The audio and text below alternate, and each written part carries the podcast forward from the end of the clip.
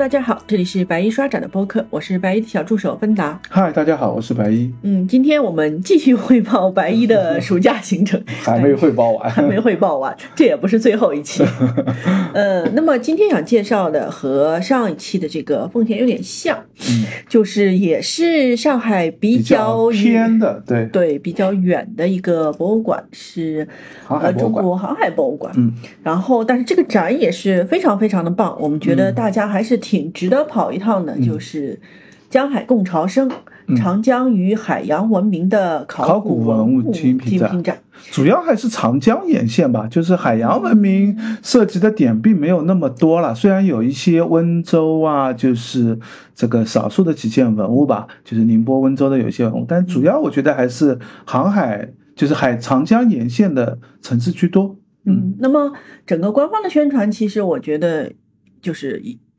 有一小段话说的蛮好的，就是嗯。以长江流域的重大考古发现为依托，嗯以长江相关文物珍品为视角，嗯。然后展现长江领域、长江流域的这个恢宏文明和航运成就，嗯。讲述长江与海洋文明的互动交融。那么，其实就这短短的一小段话，基本上把整个展览是做了一个非常精炼的一个概括。嗯包括说我们为什么说推荐大家看呢？因为就是过来的这个嗯重大考古发现和这个文物实在是嗯太多了。虽然等一下可能白也会讲，就是嗯这个展现，嗯，在策展上不就是可能离满分还有一定对对对，的距离。就展从它的展现叙事的角度，你说它是不是特别这个完美？我觉得还达不到，就是还是有很多可以讨论，或者我们这个可以细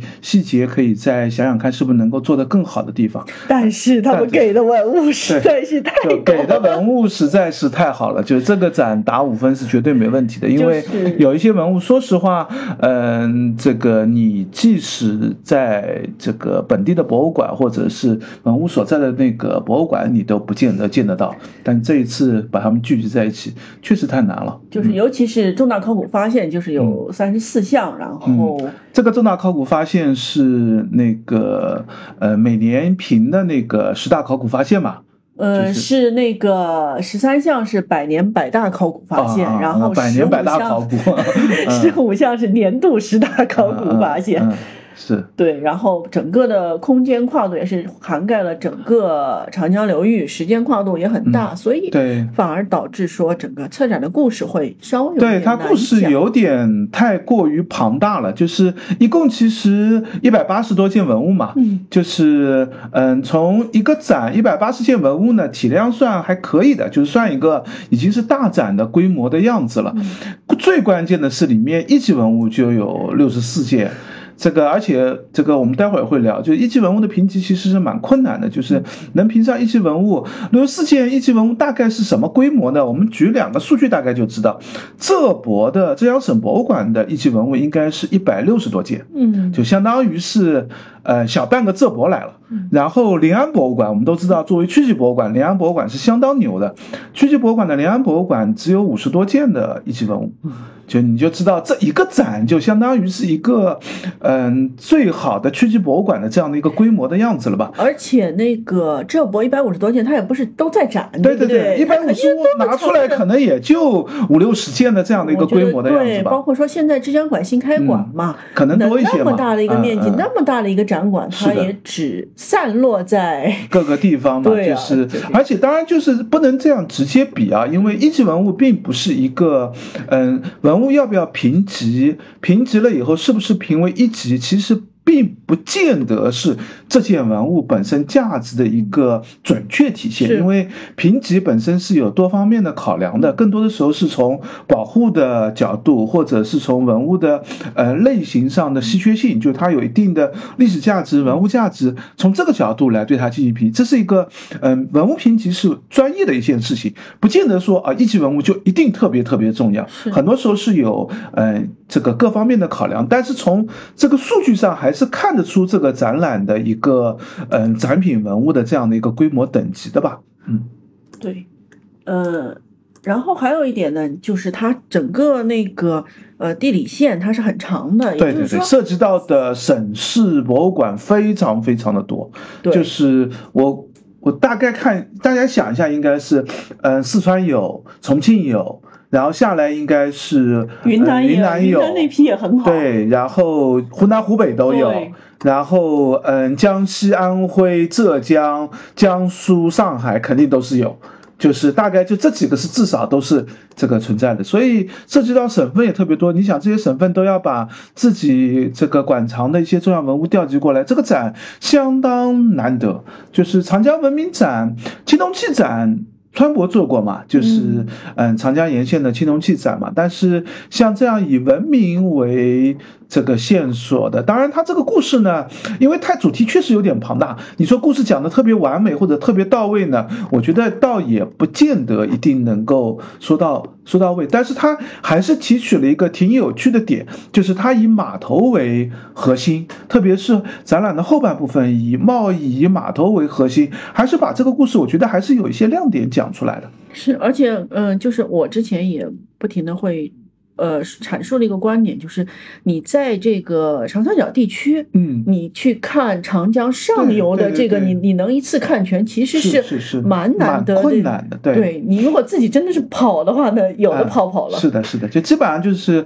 呃，有一些文物，说实话，像那个云南的来的这几件，很多有一些不在云南省博的，对，哪怕你跑到云南去，你也不一定不见得看得到，有的可能还在地方博物馆，像那个，嗯，朱然墓的那两七七。盘也是不常展的，即使朱然墓的东西，你也不是什么能看到，还要跑到这个呃朱然墓的那个博物馆去看嘛。所以确实这样的一个展，我觉得是很有必要去看一下的，而且也能拓展你的呃看文物、看这类展览的这样的一个视野。无论是你对于呃本身长江沿线的各个文明都比较熟悉，那你可以看精品文物来重新过一下，还是可能有一些不熟，可能是第一次见到。这个类型的文物，那以后对于你再看展，将来看到类似文物，我觉得是有挺大帮助的。或者说，嗯，我作为一个经常在江浙沪窜来窜去的人，感受到的文化冲击还是挺大的，是就是非常非常多。可能在呃长江上游是很典型的一些器物，嗯嗯，那么拿到我们这边来看，就还蛮新奇的。是的，是的，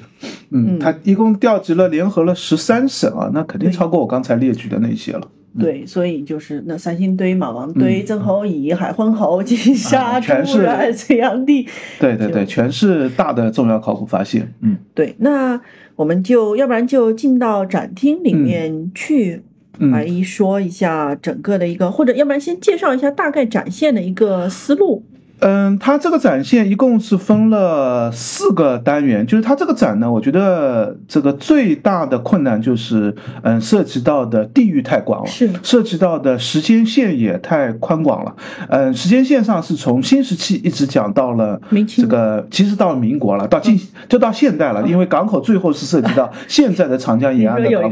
对，有一块展板介绍一下现在长江沿线的一些重要码头、重要港口的所在嘛，就是所以它的时时间跨度就是，嗯，至少可以说是七八千年的这样的一个时间跨度，然后它的地域呢又是这个，甚至我觉得有一些都超越了长江流，就大范大概念的长江流域的这样的一个概念了。所以，嗯，展现上这个分伐块确实很难划，所以它分了四大块内容，基本上是，嗯，史前是一块，就相当于是新石器时代。这个是一块，然后第二块呢，就是嗯，这个春秋战国开始，这个或者是商周开始，一直到这个呃。秦汉左右的吧，是一块，然后第三块呢，就是这个嗯汉代开始，那么一直到这个唐宋左右是一段，然后最后一块呢，就是从这个贸易商商贸开始繁荣，就是基本上从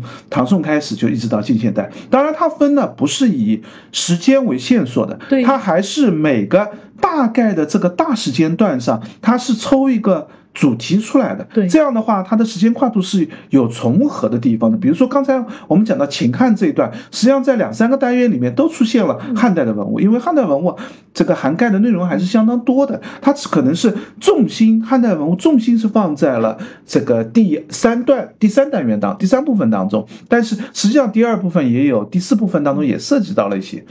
所以它不是一个很简单粗暴的按时间线划分单元，而是说，嗯，把它分成了这时间的四大块以后，它把这个时间段领域里面最重要的主题提炼出来，然后再围绕这个主题去做一个阐述。是的，是，就是像比如说第一块就是嗯新石器时代，就是所谓的史前时代，它叫呃文明渊属地，讲的就是一个文明的呃缘起发展。这样的一个阶段，所以这个阶段上呢，嗯，虽然涉及到的其实是从新石器一直到，嗯，基本上其实涉及到商周时、商代时期吧，就是因为到了方国林立，实际上已经是，嗯，这个。中商早商的这个时间段，所以这个时间段上呢，主要看到的就是，嗯，比如说是，嗯，石家河啊、居家岭啊、萧家屋脊啊，就是长江中游的这一线的新石器时代的发展脉络。然后另外一个长江上游呢，就是三星堆啊、这个金沙啊这样的一个发展。然后长江下游呢，就是林家滩啊、马家浜啊、松泽啊一个时间脉络的发展。最后就是点了下，到了早商的时候，那盘龙城、大洋洲、宁。乡，就是如果你对嗯新石器时代和早商的文明熟悉的话，那刚才我们讲到的这些点，呃，基本上就是整个长江流域之内鼎鼎大名的那些这个新石器的文化遗址和早商的文化遗址。但是这里面它在组织的时候，其实难度是非常高的。就是你第一个就是我们在新石器时代。我们现在其实看得到，长江上游、长江中游、长江下游，新石器时代文明是有交融互通的一些。这个交流的现象的，但这个现象呢，现在从考古学上也好，或者从呃我们文明叙述当中，我们很难准确的讲清楚到底这个交流互通到底是怎么样的。所以它在嗯文物上其实是隐含的有放的，比如说在三星堆和金沙的这个文物里面，它放了两件玉琮。这个玉琮，如果你熟悉玉琮的这个渊源，你一看就知道，哎，这就是这个呃，应该是和长江下游的良渚文化，或者是和其他的这个嗯同类型的这个文化是有渊源关系的。就这样的一些线索呢，它没有特别复杂的展开，它现。展厅当中啊，我感觉它主要还是按照地域来放，比如说刚才我们提到的，就长江中游石家河、居家岭，呃和萧家屋脊，相当于就是长江中游流域的这样的一个脉络，它理了一下。然后中下游的这个林家滩到下游的马家浜、松泽，它又理了一下。但这里面呢，呃，没有像上博的那个《何以中国》那样把这个文明的产生这个故事讲出来，它更多强调的是什么呢？你看这么多重要的。新石器这些文化遗址，它就在长江边上，可见长江是它。我觉得他想讲的是，长江是一个文明或者是文化孕育的一个母亲河的这样一个概念。所以，它这个单元也叫逐水而居嘛，就是因为长江有重要的淡水资源，也因为长江有大量的互通流动的这个渠道，所以大家的新石器文化的发展肯定是在长江的沿线会有比较多的显现的。但是这一点呢？就是，呃，因为山西省博是不是最近做了一个黄河文明的一个流域的展嘛？嗯，那如果大家有机会或者去中原看类似的展，你会看到，其实这个故事现在是，嗯，这个可以和黄河流域的文化文明展是可以对照起来看的。就长江的沿线跟黄河的沿线，既有自己的一个沿线脉络的发展，又有一个互通交流的这样的一个过程，所以这是一个。然后还有一个第二个，嗯，就是这个单这个大部分里面的第二个单元，它就放了一个古蜀文明，就是放了三星堆到金沙的一个序列。因为三星堆到金沙从地域上来说，可以认为是长江上游，那么他们时代也要比刚才我们讲到的新石器的那些，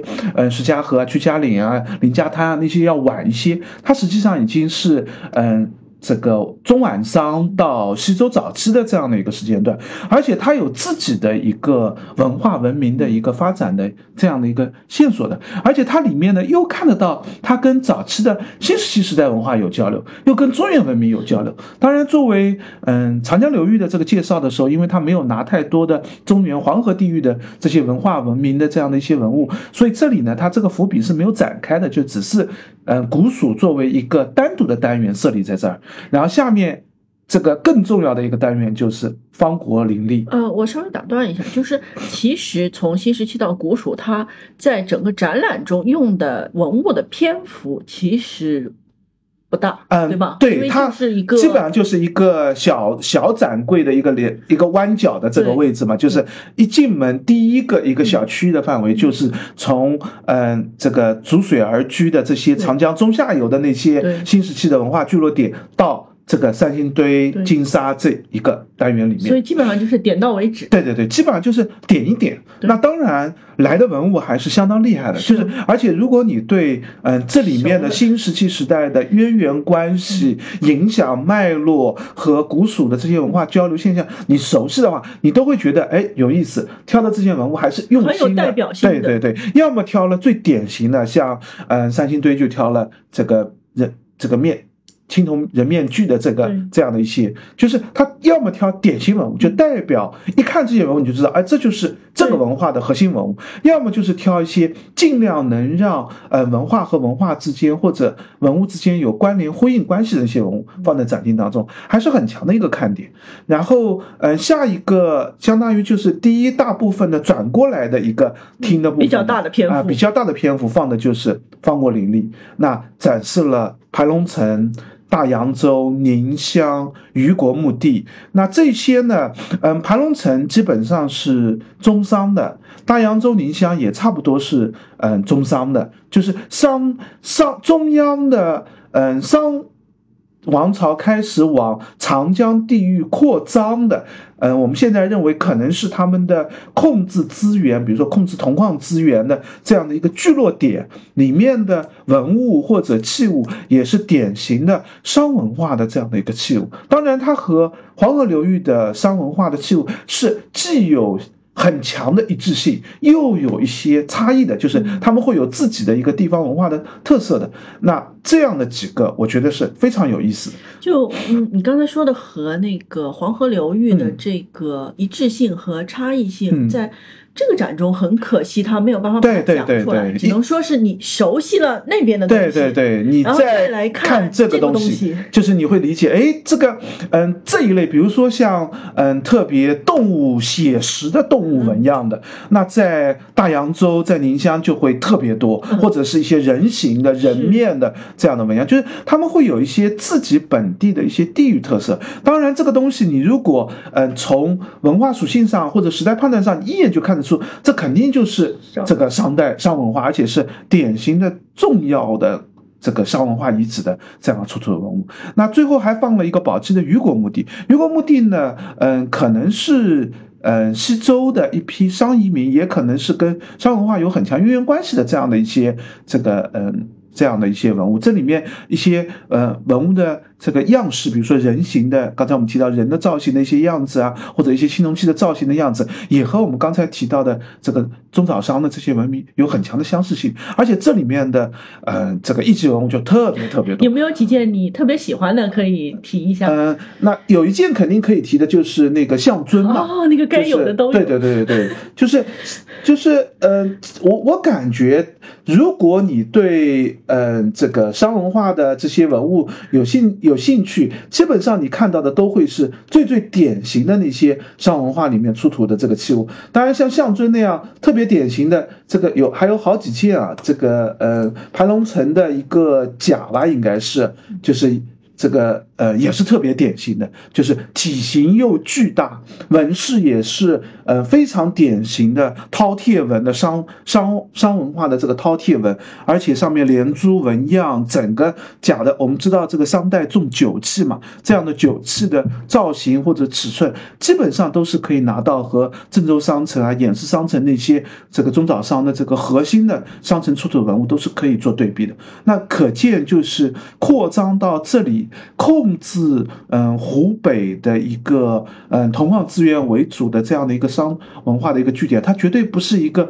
普通的据点，它绝对是有嗯很重要的一批商贵族，甚至携带下来很先进的商文化的青铜器冶炼啊、纹饰铸造啊一些经典工艺的这样的一些。这个内容的这样的一些东西的吧，那包括出土的一些玉戈啊，或者是这个一些铜鼎啊、铜爵啊这样的一些器物，我觉得呃里面每一件器物都值得展开，都值得细讲。就是嗯，当然这个视角，嗯，我觉得在这个展当中有一点不太好展开的，就是它和。我们回到主题，回到和长江流域的这个关系性就没有那么强。那人家明明是长江流域啊，对，就它核心就是它在长江流域，是，但是它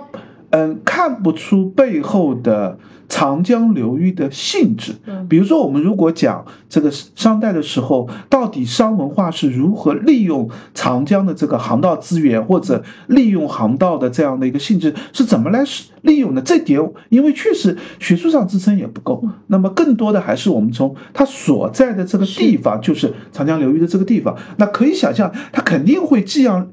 尽量多的利用这样的一个地理的这个水系的这样的一个性质吧，但是到底运用到什么程度，是这个这个对于它的文化文明的发展又提供了哪些方面？在这里面呢，就长江的这个属性是比较弱的。那反过来也正好，嗯。我觉得是辅助了他的这个小单元的展题的名字，就是方国林立。在那个时代呢，长江并没有，因为这其实可可以后后面的长江的这个性质，后面它的主题就对对对，就在这个时候，他他。为什么时间节点第一单第一部分是卡到这儿，不往后卡？因为到了嗯西周中晚期，特别到了春秋战国以后，长江的贸易流通性就变得很重要，就是它真正的成为了一条连贯的。它在经济性上，在政治性上，长江自己的实用性就开始急剧的体现出来。当然，我们认为在方国林立的时代，甚至比如说古蜀的这个三星堆交流嘛，肯定肯定是有的，它也肯定利用长江的。对。但是在文献上，在文物上，我们体现不出来。这时候我们看到的更多的是他，嗯，以自己的一个聚落点为中心的一个小的一个辐射圈，也说明这时候文明的文化的一个拓展性或者它的规模就只能到。这个样子，它的重心还是在林立本地，对对对，就还在本地的这样各个据点，就是分散开的这个状态。但是第二部分就是他讲的，就是大江经纬篇。你看这个名字起的也很有意思，对吧？就就是这时候你就应该意识到，或者你的看文物的视角就不再是一个点一个点的看了。就像我们刚才为什么我们都说啊，这个都很重要，因为这些每个点都值得你去认识它。新石器时代也好，方国林的时代，你每个点就啊，它是有它独特性的。但是到大江经纬篇的时候，你更应该强调的是，看到文物体现出来背后的交易、贸易、政治的交互性的这个特点。那基本上主要的时间段就是从春秋战国开始，一直延续到。嗯，秦汉时期，秦汉时期大统一帝国的形成，又会打破这样的经纬的贸易交通的一个形式，就是在方，就是在诸侯国的时候，它的经济贸易交流是以呃平。或者基本上是平等，或者是以这样的一个互通的形式的。但是到大统一帝国的时候，它对于长江的利用就会发生转变，这就是第三部分开始的这个单元了。所以第二部分里面，嗯，也来了非常有趣的几件东西，包括那个，嗯，这个就是鄂鄂军的那个周节嘛，嗯，在安徽省博是有两个周节、三个车节的，但这次来的应该是一件周节的复制品。就是这件应该是楚怀王赏给他的儿子，相当于是一个免关税、允许通行的。当然，他这个免关税是有一定的额度、有一定的这个限制的，就是呃这样的一个这个呃形式的这样的一个文物。那当然还有其他的就是嗯，这里面它分了几个。嗯，核心的区块是，就是第一个区块最，我也觉得是，嗯，讲大江经纬篇最重要的第一个区块呢，就是以楚为中心的，因为毕竟控制长江大部分的这个区域或者核心区域，在春秋战国时期，最重要核心控制的就是楚国嘛。是，那以楚为核心，看看当时楚文化的扩张影响的这个区域里面出土的文物有什么？那比如说随侯的。这个像曾侯乙的啊，像叶家山呐，水州出土的，包括湖北的自己的出土的一些东西，就是看得出来都是楚文化的影响区域里面，它有互通交融的现象。无论是楚楚国自己出的，还是呃受楚文化影响，或者是到了战国春秋战春秋晚期战国时期被楚所控制的那些小诸侯国，它的器物其实已经很难跟楚文化的器物分离开了，里面文化属性就开始一致性了。那这是第一个主题，第二个主题呢，就是吴越争霸的这个故事。楚可以看作是长江中游，那吴越争霸呢，就可以看成是长江下游的一个故事。实际上，吴越争霸的这个故事也跟楚的故事是关联在一起的。就是这时候，长江虽然是一个经济贸易的通道，但同时它也在因为经济贸易的通道，在深刻的影响到政治军事的一些格局。嗯，当然，它没有特别多的在历史或者这些线上展开，比如说吴国和越国的两次向中原的这个。这个各自向中原的这个争霸时期，其实吴国挖通了运河，这个运河也给后来的经济贸易埋下了一个伏笔，也是这个京杭大运河的一个这个前驱嘛，是吧？那越越吴越的争霸又跟楚晋的争霸又有关系，就这个故事是可以更多的展开的，但是它呢更多还是呃点一点，然后放一些文物来做佐证嘛，像嗯，应该最近是来了，我们去的时候对吧剑还不在，九月八号啊，九月八号才到直播哦，好好。就是嗯，苏州博物馆的那把吴王夫差剑是，然后边上应该还有这个呃越王不光的那个矛，应该是绍兴柯桥的那个所藏的那剑嘛，就是吴一个是吴王的剑，一个是越王的剑，呃越王的那个啊越王还有那个嗯陆隐的那把剑是吧？是荆州的那把陆隐的剑，就他他调集了一些，就是因为讲吴越嘛，是那要调文物，基本上就是从这几个，要么。呃，湖北的这个省省市博物馆，要么就是浙江的省市博物馆去调相应的文物。那哎，另外还有一件那个蔡侯的那个伯钟也来了，应该这个蔡侯既跟楚文化有关，又跟吴的这个有关。那个上博应该有一件特别有名的，就是那个蔡侯蔡侯姬，就蔡侯的嗯夫人嫁给吴王夫差的那个。那个夫人的那个出的那个青铜器，就这批东西，嗯，虽然我们其实比较常见，就在楚的这个单元和吴越争霸这个单元，嗯，其实这些文物是经常看得到的，也算经常，无论是常设展厅当中还是巡展的时候，基本上都挑这些，但是他挑的都是基本典型的那些东西。嗯，另外来了一些，嗯，我觉得也是挺有意思的，比如说在楚国的这个单元里面放了蜻蜓眼。在后面的古滇国的那个内容里面，又放了一些错金银的一些代沟，嗯，这个鎏金的一些这个嗯上面有虎纹的一些铜剑，这些信息它是隐含在那里的。就这些信息，它讲的就其实已经超越了长江的这个经济贸易文化交流的这个区域，它带到的是一个更广域的这个在春秋战国时期的这个嗯。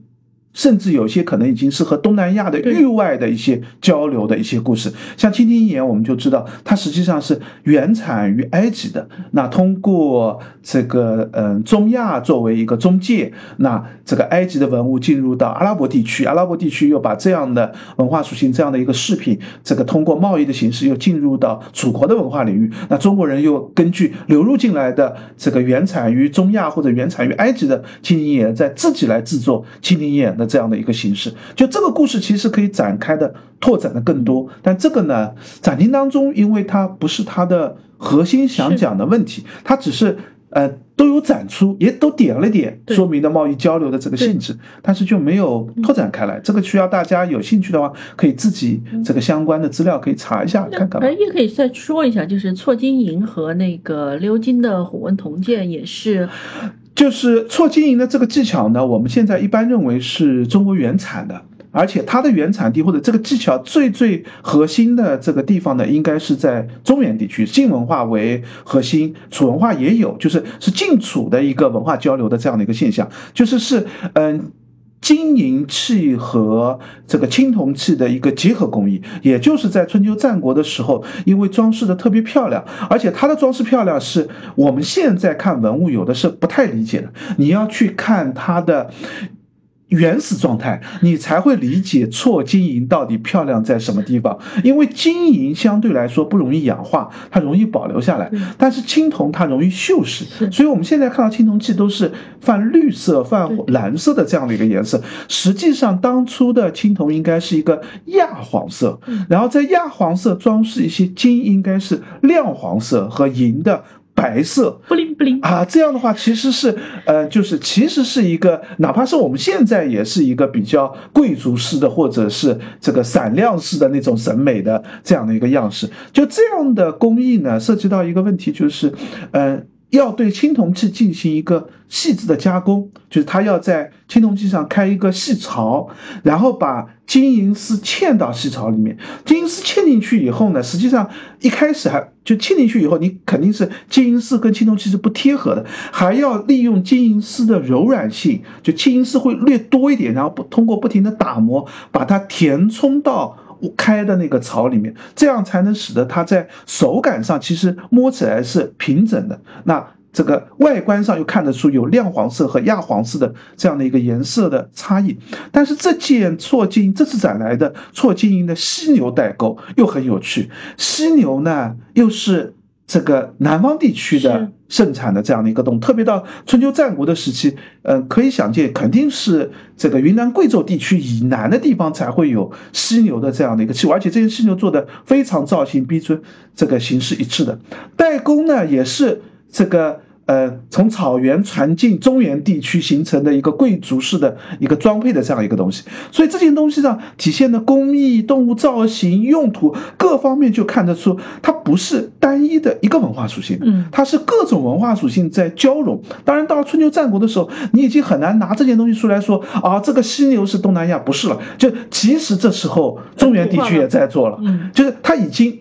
扩散开了。那这个扩散背后是要有物质、地理各方面的基础的，而这个基础恰恰就是这个展想要讲的主题，就是因为大江通经纬，所以才会有大量的贸易的往来、经济的交流、文化的交流，才带来了一些无论在哪里这件器物，你都看得出它各个地域的文化属性的一个交融的，而且已经形成整体的这样的一个现象。所以他在这里放了一个单元，叫古滇国，叫那个嗯古滇寻踪嘛。那讲的就是云南的这个古滇国的一些文化。从长江流域的角度来说，云南实际上离长江流域已经有点远，就只涉及到一点点，就是带呃上游上游的一个这个涉及到一点点，就它从嗯长江的。通航的交流来说，不见得是核心，但是我们看到的是这些文化交流的现象一定会涉及，就因为它你要讲这个文化现象，它肯定不可能只是长江各种的支流，甚至是像金沙江跟长江，其虽然我们现在认为是两条江河，但其实它有很多的这个航道的利用的性质，包括陆旅陆上的交通跟水运的交通的结合的形式，在当时肯定不会说只是长江的选择嘛。那这个云南的这个来的这些文物就特别特别厉害了，特别有意思啊！就一个就灯光上稍微困难了一些啊，像那件云南省博的那件，我查了一下，应该是一九一九年出土的，就是民国时期出土的那个巨大的那个铜鼓，没带到台湾去吗？呃，云南当时基本上太多的文物就基本上就没带到台湾去，因为这个留在了本地嘛，尺寸也很大，然后上面的纹饰也很重要，是与人这个划船的一个形式，蛮经典的啊。这个这个纹饰在云南、在广西、广东，然后这一路上都有，而且我们认为它很可能是跟越人的南移是有很大的关系的，就是他戴的羽冠，甚至可以追溯到两组人，就是我们从这个玉石器上复原出来这个羽冠造型的样子，就是应该是这一片沿海居民的这个嗯习俗性的这样的一个东西，而且划船、贸易、交通这些性质，这样的一个铜鼓上刻文的做法，也是从春秋战国一直延续到南北朝时期，大概还有类似的这样的铜鼓在做的。那更重要的就是那个李家山那个木所出的那批东西，这个包括石在石在山出的那批东西，就像这个，这完全一看就是古滇国文化的那批东西。就你只要是去过云南、去过贵州、看过古滇国文化的那个这个出土物，就一眼就看得出来，这和中原地区的文化是截然不同的。就像我们刚才讲到的那个鎏金的虎纹的那把铜剑，这个虎纹可能是巴文化的这样的一个属性。那巴文化和滇国文化之间又存在一个很。强的交流的这样的一个属性的性质，那包括像这个吊人的那个铜矛，然后一些储备器的上面的动物的。互斗互猎的形式，或者是一些古滇国的这个纺织或者战争的场面的这样一些储备器上的造型，看得出来就是，呃，会看出和前面我们看到的那些中原地带或者长江流域地带的文化的一个截然不同性，但是又在一些器物上，你会看到他们之间是有交流、是有互通的，特别是在楚文化的一些这个呃文化属性上，又看出它明显和滇文化之间是有一些互通交流的，就这个其实。就是大江通济，还是这个？我觉得这个主题就在这里就体现的特别的合适。然后在大江通经纬的后面尾巴上的一片又放了一个长大江通衢嘛，这个时代就稍微晚一些，讲的其实是秦汉时节的这个单元部分，就是嗯，讲的是因为长江的流通，所以四川的盐铁可以贩卖到下游去，然后嗯，这个。长沙的一些漆器、漆碗也会这样的漆器工艺也会有扩散，包括这个，嗯，湖北睡虎地出的一些漆的。这个扁壶上面这个出现的这个飞燕和马的造型，实际上就是经典的这个马踏飞燕的这样的一个题材，也是汉代特别流行的称颂马跑得快的这样的一些纹饰的题材，包括一些嗯这个海昏侯出的金饼黄金，就这里面既有经济性的一个。这个体现，无论是盐铁还是黄金，都是重要的商品贸易。实际上，这些东西我们也看得到，它其实也是在物质流通的。随着大统一帝国形成以后，这样的这个长江就变成一个帝国内部的物质交流的一个重要航运点了。那后面再提了一提，就是以江为金，就是嗯，稍微晚一点，就南北朝三国时期的这样的一些讲的，主要是魏蜀吴的一些文物嘛。那当然，这里面来的。这个嗯，最重要的就是朱然木的那个嗯，机扎挂件的那把这个进出的那个棋盘。挺可惜的是，呃，另外一件棋盘一直没有展展出过，就是贵族宴饮的那个棋盘。击扎挂件的这把棋盘应该是上次嗯，上海博物馆的一个嗯，这个古代文明展，中国中国古代文明展的那个展现当中是有展出过了，所以这次其实是第二次看到了。我比较有趣的看到的是，嗯，这个朱然的名次。就是这个自己的这个籍贯、姓名，然后拜见别人，其实就是有点类似于我们现在明信明信片的这样的用途，只不过当时写这个写在一个竹片上，那作为一个这个拜谒别人的时候给给们通报使用的这样的一个名字，也包括朱然墓里面出的一些漆壁，就是漆的木的一个勺子，那个勺子上画了经典的这个嗯。三国时期的那些凤鸟纹和云气纹的那样这样的一个图样，就是这这个这个单元里面，当然这些东西它放在这里讲的故事是，嗯，在长江的这个大流域之下，漆器的这样的一个工艺是各个地，你看安徽朱然墓也有，这个湖北也有，湖南也有，就它的涉及范围一定是一个广域的流传和技术的流通的现象，但是背后看到的是。长江的一个贸易通航的性质，或者说，正是因为长江的贸易通航了，使大家能够，嗯，更整体的做一个交流了，所以反而会就是三国可以对对对峙起来了。对对对对对，就当然三国这个对峙，它这里放的是挺有趣的，他只放了蜀国，就是四川出的一些，嗯，这个，嗯，那个那个叫什么兵器啊，一些钱币啊，然后三吴主要挑了朱然墓的一些东西，很有趣，他就没有放。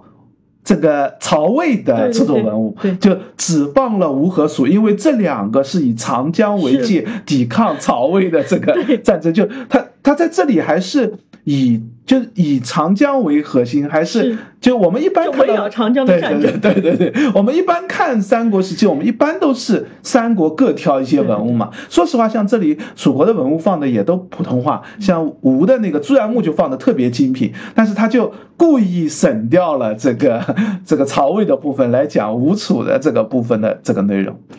然后第三第三个单元部分就是，嗯，叫扬帆起千步嘛，就是整个航道打通了。好，我们开始这这个其实又重新回到了从汉代开始讲，因为它就是这里就是我觉得它，嗯，展现设置当中还是有巧思的地方。对，它没有嗯很僵硬的说就是啊这是。截止到三国后面，我就从三国后面来讲，不是它前面的，嗯，其实是延续着从春秋战国开始讲的，还是以割据政权为中心，就地域是有地域的经济的，有地域的商品性的一些东西的。但是到了春秋战国以后，互通的贸易金融已经开始崛起了，哪怕有地域的东西，还是看得到特别繁荣的交流的这样的一个。性质的，但是第三单元部分呢，它更多的还是以中央级的政权为视角。那呃，在长江沿线是有各个重要的码头、各个重要的一些港口的城市的。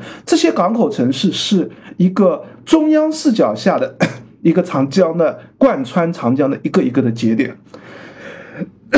这一点我觉得其实是这个展的一个很大的亮点，也和后面的第四部分是关联在一起的。在从这儿开始，他就更关注长江沿线的一个一个的重要城市了。对，这也是以前我看像长江中上游的青铜器展啊，长江这个一些西南的展啊，或者是一些黄河流域展没有。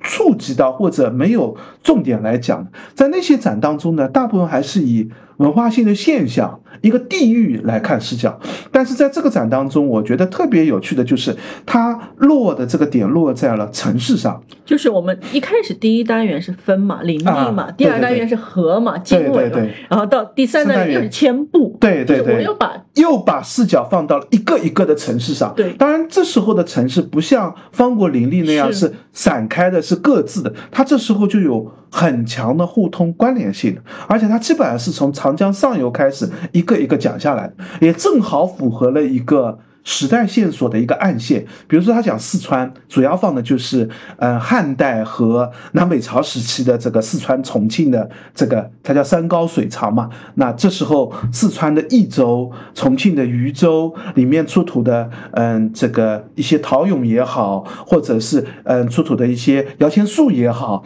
那。本身又有经济性的这样的一个体现，就是它因为这个展到千步这里面，显然想讲的是这个码头城市的一个商贸的繁荣、商贸的一个鼎盛，然后又有自己的一个特定的物产和特定的一个这个商业上的繁荣的一个现象，所以在这个地方，嗯，放了自己的特产。另外，它也在这个单元开始，它就比较强调一个在。这个城市，我看到的是其他城市的一些物质的东西进来，比如说在重庆的这个文物里面就放了龙泉窑的瓷器，放了越窑的瓷器，这显然就是浙江的这个出产的物品到了重庆，到了四川开始出现了。然后长江中游它叫金江带湖嘛，因为在中游地段，长江最主要的一个典型特征就是洞庭湖啊这样的一些，因为是。地势开始平整，水流开始降速，那形成的一些沿江的湖泊，这些沿江湖泊跟嗯长江是有很强的这个政治上、经济上、这个码头城市上的一个交融性的，就是在长江中游的码头，它实际上往往是既。通长江又通湖泊，这样呢，它的停泊或者经济的物产才会更加的丰富。所以这一段基本上讲的就是湖北到江西的这一段，也挑了几个核心城市，像那个江陵，那就是湖北的荆州嘛。那最典型的就是荆州出土的一批漆器。那荆州本身也是，嗯，出土氢器和修复氢器的国家重点实验室也是在荆州博物馆这个所在的这个所这个荆州博物馆所设立的嘛，所以荆州的这个漆器本身就特别盛名。然后汉口挑的就是湖北的武汉，那嗯，这个里面的汉口这里呢，就是没有，就是它因为要交错，就武汉其实有很多文物可以拿得出来，但是它在这里放的更多的是一些嗯，这个水道图啊，这个航道图啊，然后水城歌啊，就是当时这个渔船夫，呃，我们。唱的一个歌，其实讲的就是从这一站到下一站，我沿江应该怎么样一站走，那也把一个另外一个故事给补足了。然后像江州放的就是九江，那这个江西的最典型的就是景德镇的这些瓷器啊，这个这样的一个窑子的这个器物。我觉得从就是这一段开始的话。呃，前面还是以文物的讲述为主，那么这一块其实已经就是展板提供的信息比文物更多，特别是我觉得从呃汉代以后，就是特别精品的文物就开始少下来了，就 最最好的文物实际上就是在嗯这个商周时期、春秋战国的这个时期到。这个秦汉最晚就是朱然墓的那个这个三国这批文物是特别集中的，就基本上每个展柜都是重点文物的这个摆放的地方。然后从第三部分开始，展板的内容信息的重要性就开始提升上来。或者说，就是随着这个时间段的推移，我们能够得知的，就我们不不需要传只依靠依靠文物来讲故事了。对，展板或者文献的资料重要性就是的，是的，特别是你要讲一个。嗯，港口城市的重要性，你怎么体现一个港口城市和其他港口的差异？当然，你都可以拿一些文物来体现，比如说你在这个港口可以发现其他位置出土的文物，那很多，而且也很普通。但是这个故事如果大家都这样讲，你会发现港口城市就每个都差不多，在荆州也有，武汉也有，九江也有。那怎么体现出每个港口城市自身的特点？当然，这里我觉得还是可以深挖，因为这个涉及到的就是，嗯，其实要。要大量引用地方志啊，就是港口的一些变迁史啊，这样的一些资料，那可能故事会难讲一点。就是如果因为这个展也确实比较大嘛，就是每个港口城市就其实就一就只只拥有一个柜子的这样的一个空间，基本上就是能放个十件文物左右，展板能放个两三块的展板，就这么一个空间给一个一个城市了。那你故事要肯定是要讲的比较密集、比较提炼，点到为止啊，就只能点到为止。所以在这个单元部分，我们看到的就是像中游就是从湖北到江西，然后下游就是从南京到上海。对，那放了南京，南京放了这个东晋的王氏家族出的那个玻流那个玻璃碗，就是那个原来在六朝博物馆，就其实是南京那个世博总馆的那个所藏的文物嘛，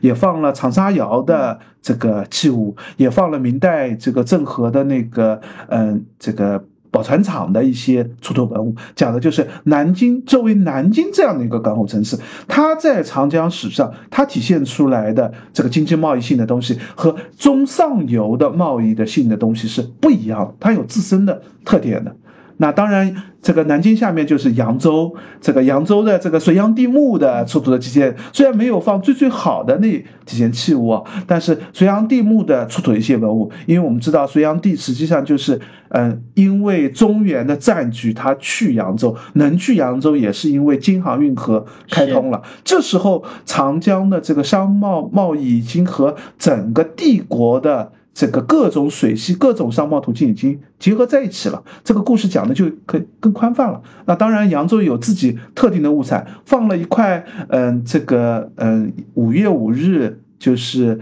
嗯做江心镜、水心镜的一个这个石碑，这个一个这样的一个。嗯，这样的一块石石石石牌吧，然后上面写的就是做驻扬州江心记，扬州也是一个铸铜镜的一个这个典型的一个地方，然后江心镜。嗯，又跟道教的一些因素、宗教的一些因素有关，也给后面一个单元的宗教的这个点又埋下了伏笔。就还是我觉得在展现和文物挑选上，还这个展还是做的相当的可以，相当的用心，挺用心的。嗯嗯嗯。然后下一个就是太仓和上海，上海来的清中镇的一些东西不算太多，太仓主要就是樊村那个呃樊村进码头的一批元代的一批嗯这个码头上的一些窑。瓷器吧，主要是龙泉瓷为主，因为在元代的时候，嗯，这个明州的贸易开始衰减，主要是以长江的码头太仓码头来做东亚的三角贸易，就到韩国、到日本的贸易，所以有大量的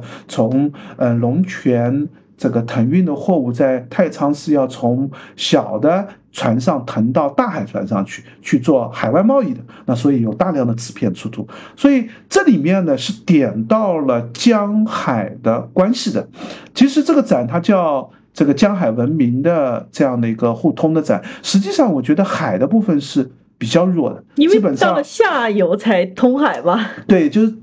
而且特别是前两部分当中，基本上不涉及到太多的海洋，就是嗯，这个青青也勉强可以说啊，有点域外的这个交流的文化线，哎，这这这实际上也不见得是海路过来的，就是但是到了这里开始，就是等到码头的。这个城市开始出现，特别是下游的码头城市，像南京。其实刚才我们提到东晋的这个琉璃碗，那其实我们也看得出典型的罗马的吹玻璃的工艺，一定也是海外贸易来。这个时间段呢也要晚一点啊。然后这个相关的这个城市呢，也基本上是下游的城市居多。那所以海的交流部分其实最主要是在这个第三部分后面才开始，也正好这个第四单元就是讲江海互吞吐。对，那么第三单元其实已经出现了一个很有意思的那个琉琉球国的概念。它是一个呃，我觉得那件应该也是一个龙泉窑的碗，上面有一个盖子，这个盖子上。嗯，有题记有题注，就是写了琉球国的这个所做的这样的一件器物吧。这件器物我还是第一次看到，应该是上海青龙镇所出的吧？我印象当中。对，嗯，这个比较特殊的就是它的这个题名和这个题记，我要找一下。就是因为我们在。嗯，其实像海外贸易啊，包括这个这个是不是说海外？我觉得还 两两纯啊。当时就是朝贡国的这样的一个贸易为主嘛，就并不是一个纯海外贸易。对对对，就是这样的呃贸易或者说文化交流上，其实蛮少见到琉球国的东西的，是是是，第一次见，而且它的这个嗯所藏的呃这个博物馆也是就是。不太大的一个对对对，其实挺有意思的，因为我觉得这件文物，其实你如果站在就是文化交流史上来说，还是挺值得拿来点的一件事。是的，是的，就是嗯，这样的文物呢，我觉得其实挺考验策展人的视野和他对于呃文物的熟悉程度的。对，或者说他策展人能把这件东西找出来，也是很厉害的。他首先得知道有这么一件东西。那么，嗯，当然，它也不是大馆目录里。对对对对对对，就像小馆有很多文物展品，我们自己也会，嗯，在微博上发一些馆藏品的一些图片啊，或者是一些文物的介绍。我们其实也知道，有一些文物，其实说实话，你要查这个文物信息是很不清楚的。对，除非他做过展览，那做了展览以后，你可能看过，你可能会知道。我觉得这可能和航海博物馆本身的这个呃一些。自己的定位或者做长展的一些梳理，应该说起来确实挺有关，是确实挺它肯定和航海博物馆自身的一些这个学术渊源啊，或者他们所熟悉的一些文物啊，肯定是有关系的。因为在他们的视野当中，他们可能对这个文物更加熟悉一点，因为他们可能以前在策展或者这个选展品的时候，已经看到过类似的这样的文物，或者知道这样的文物线索的。但是，呃。他们能够调集到这些文物，并且把它借过来，真的做一个展陈，而且应该是，呃，我印象当中是第一次拿出来吧，就是上面有一个题记写的就是琉球国碗，这个这个应该是盘吧，然后檀檀香盖。就是我们现在也不特别清楚这个碗到底是琉球国烧的，还是嗯是要拿到琉球国去的。对，然后嗯上面的这个嗯这个墨书的字迹肯定是上海人写的，就是因为上面 后面有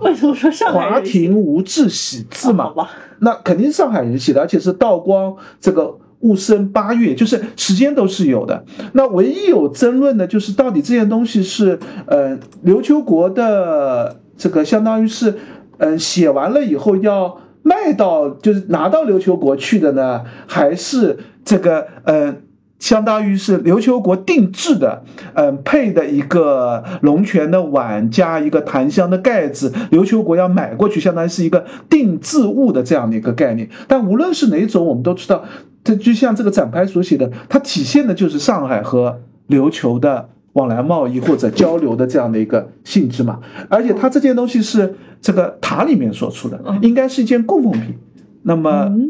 就当更有趣了。对对对，就里面就是它到底是一个什么样使用状态和那个我们现在其实并没有。所以它是金山的金山区博物馆所藏的，就因为这个塔是金山的那个华严塔嘛，那区博的一件文物，那这个资料能查到信，当然我觉得应该是跟航海博物馆本身的。这个资料信息有关，就是他们有更多的资料，因为他们肯定收集过跟航海、跟贸易、跟往来相关的这些资料，所以他能知道。那么，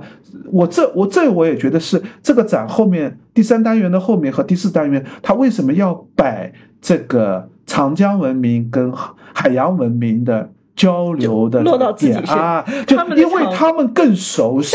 这一块，是那他可以把这个故事讲得更充分、更完善。因为长江呢，像第四部分里面讲到的四川的楚景，嗯，这个长沙的湘绣，或者是嗯长沙的景德这个景德镇窑的一些长沙窑、景德镇龙泉的这些这个瓷器，它也通过海外贸易贩卖到。海外去，对，那这个就不仅仅是长江自己的故事了，是。它涉及到因为长江的贸易通道带来的海外贸易的那个内容，所以他在这儿就是用这个点引开以后，他就可以开始讲那我们中国跟海外贸易更多的相关的，比如说茶叶，比如说漆器的一些工艺品，这个比如说因为这个交流带来的一些宗教上的影响，那么。呃，沿线的相应的这些城市又是怎么样？所以第四部分，我觉得他就把这个主题内容有一个拓展了。它不再是嗯围绕在长江的互通交流上，而更多的讲的是中外交流，也也也迎合了现在比较喜欢讲的这个嗯丝路丝路一带一路故事啊这样的这个这样的一些关联的这样的一些内容的东西吧。所以这个单元里面放看到的，我们基本上看到就是。呃，按照类别，就第一个大块就是讲一些织锦织物的类别，第二大块就是瓷器的类别，第三大块讲茶叶的类别，很有趣的放了一些就是呃纹样是英国人海外贸易品的那些纹样，但是它的器物是一个茶杯、茶盏、茶托的这样的一些器物的这样的一些文物。嗯，